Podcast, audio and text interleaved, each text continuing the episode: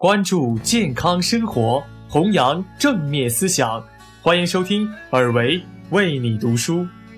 与我更多交流，请加入我的私人微信：幺八六四幺六二五三零零。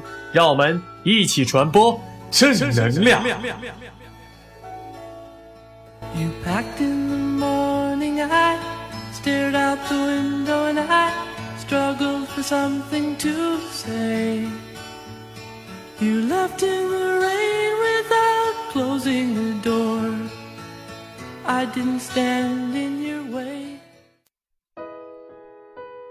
冷处理是一种智慧。作者：刘良君。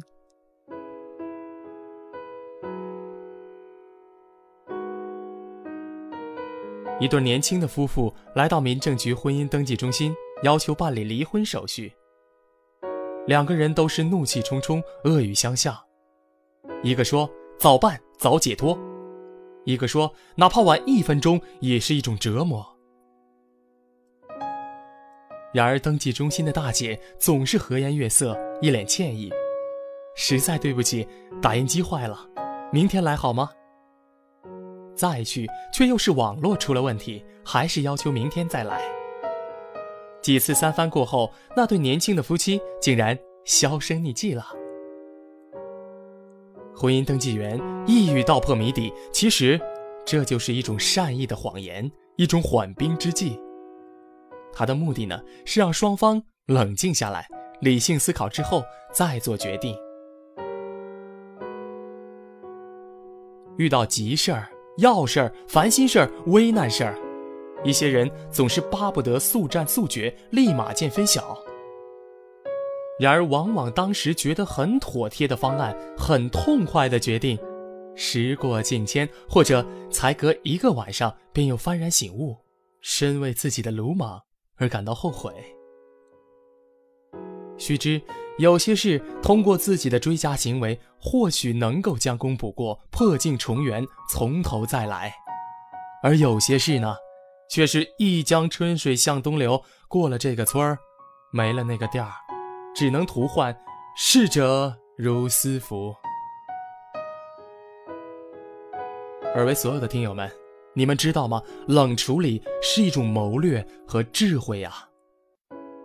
无声也有涯，而知也无涯。一个人穷其一生，也不可能万事万物皆知晓，古今中外如数家珍，对吗？尤其面对突发事件，当事人任由意气用事，亦或凭借惯常思维行事，看似有的放矢，对症下药，却难免挂一漏万。攻其一点，不及其余啊！方此时，压制情绪，平息怒气，遏制冲动，平复思绪，冷静看待事物发生发展的全貌，全面分析矛盾纠纷产生爆发的前因后果，就能知己知彼，既分清各自应承担的责任，又找到有效解决矛盾问题的方法和途径啊！朋友们，知道吗？冷处理代表了一种责任和担当，预示着当事人心态的成熟、看问题眼光的长远，以及分析判断事物的理性。人是一切社会关系的总和，一个人立身处世，不可能不考虑自己长久以来遵循的行为理念和价值规范。也不可能不顾及周围他人的评价与议论，对吗？尤其是当自己因为一时冲动而失去理智，触犯到大家一以贯之遵从、时时躬身践行的道德法则时，哪怕事后是百般补救，也可能成为众矢之的，并最终沦为孤家寡人呐。从这个角度而言，选择冷处理做事，既对得起自己的良心。又敢于坚持真理、修正错误，就能让大家心服口服，由此生发出对自己的信任与信赖。冷处理并非刻意行事迟疑、行为保守，与遇事宁当稻草人、甘做缩头乌龟有着本质的区别啊。